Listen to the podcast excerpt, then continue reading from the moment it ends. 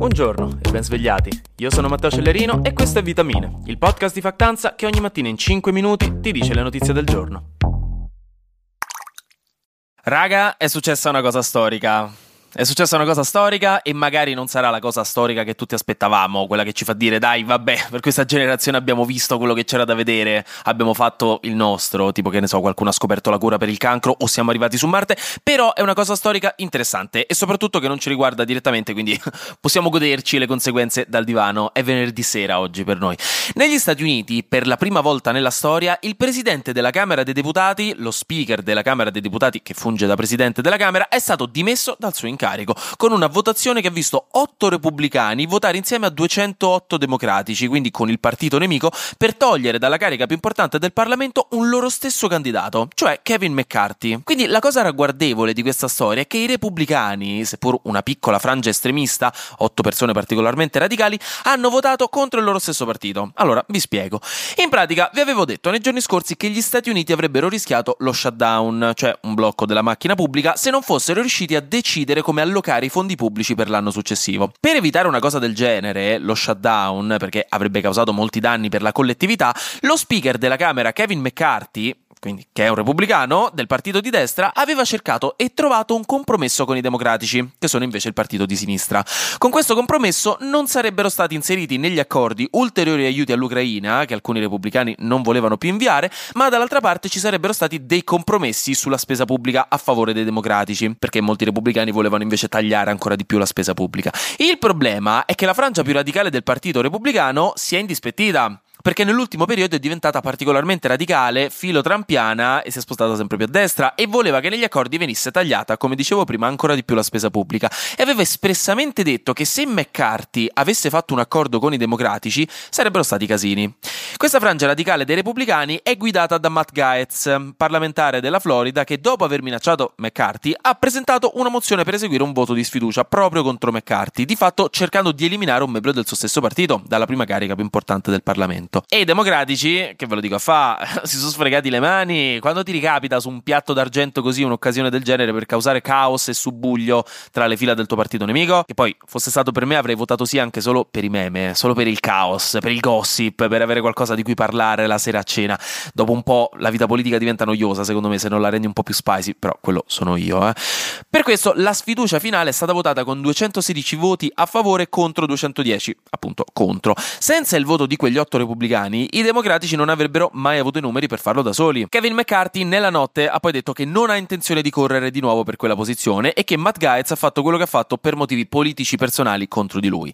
Adesso il problema è che i repubblicani devono trovare un nuovo speaker, che potrebbe essere Steve Scalise, che è un parlamentare repubblicano della Louisiana, ma ancora in realtà non si sa, c'è tanto subbuglio. Considerando che già eleggere Kevin McCarthy speaker della Camera 9 mesi fa fu molto complicato, perché i repubblicani non riuscivano a mettersi d'accordo su un nome, e quindi insomma tutto questo è significativo.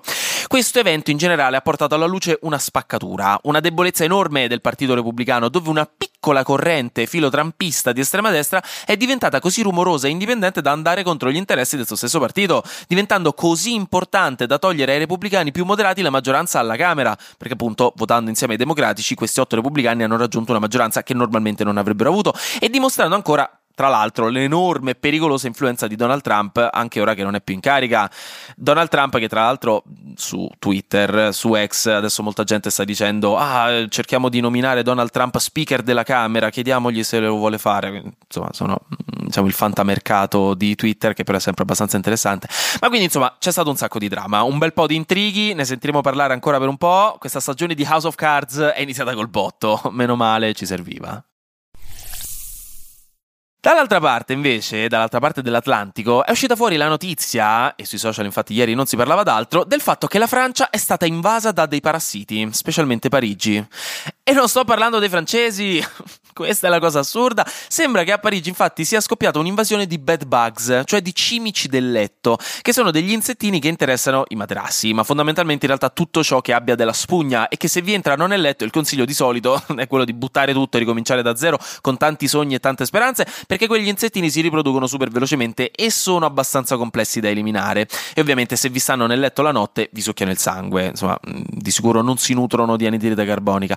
A Parigi sono dappertutto, dicono, nelle case, nei cinema, sui sedili delle metro, paura, persino nei letti d'ospedale, o addirittura a Marsiglia in una scuola sono state trovate. E visto che non ci vuole molto per prendersene una nei vestiti e portarsela a casa o in un altro luogo dove la cimice potrà facilmente deporre le uova, ecco che l'invasione diventa pericolosa e molto difficile da gestire, considerando tra l'altro, e questa è la cosa seria, che è appena finita la Fashion Week a Parigi, quindi una marea di gente è andata a stare a Parigi per qualche giorno e adesso riporterà a casa le cimici, sia nelle altre città francesi che nelle altre città d'Europa. Quindi pure voi rischiate, se avete quell'amica o quell'amico che sono andati a Parigi per la Fashion Week, ditegli di stare attenti, mi raccomando, fategli controllare vestiti e valigie, perché qui altro che Covid-19, qui veramente la prossima pandemia è data dalle cimici del letto, che, ci specificano i giornali, non dipendono dalla questione igiene. Diciamo, le cimici del letto non compaiono dove c'è sporcizia, dove ci sono condizioni antigeniche, è proprio una questione di diffusione tramite le uova o tramite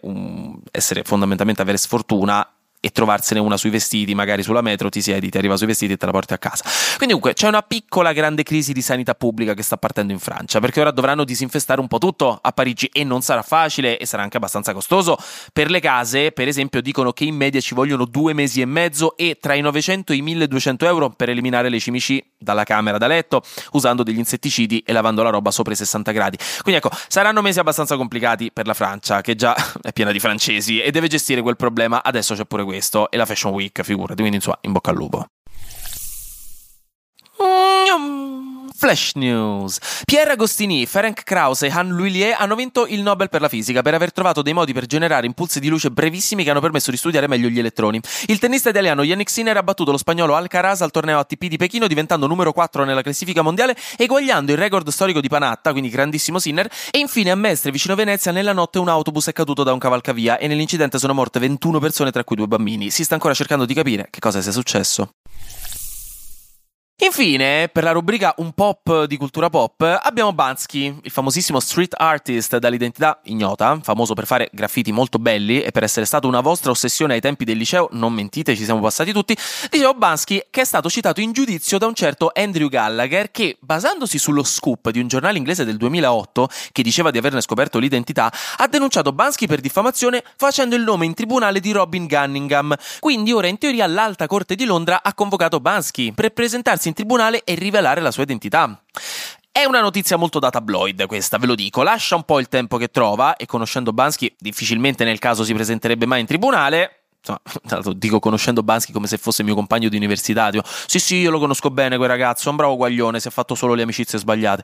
Comunque vedremo che cosa succederà.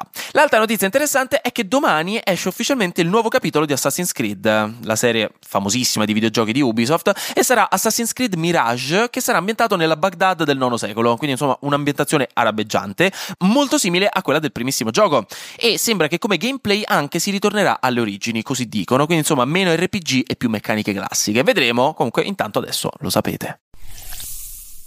Anche oggi grazie per aver ascoltato Vitamine, noi ci sentiamo domani perché sarà successo di sicuro qualcosa di nuovo e io avrò ancora qualcos'altro da dirvi. Buona giornata e buon mercoledì.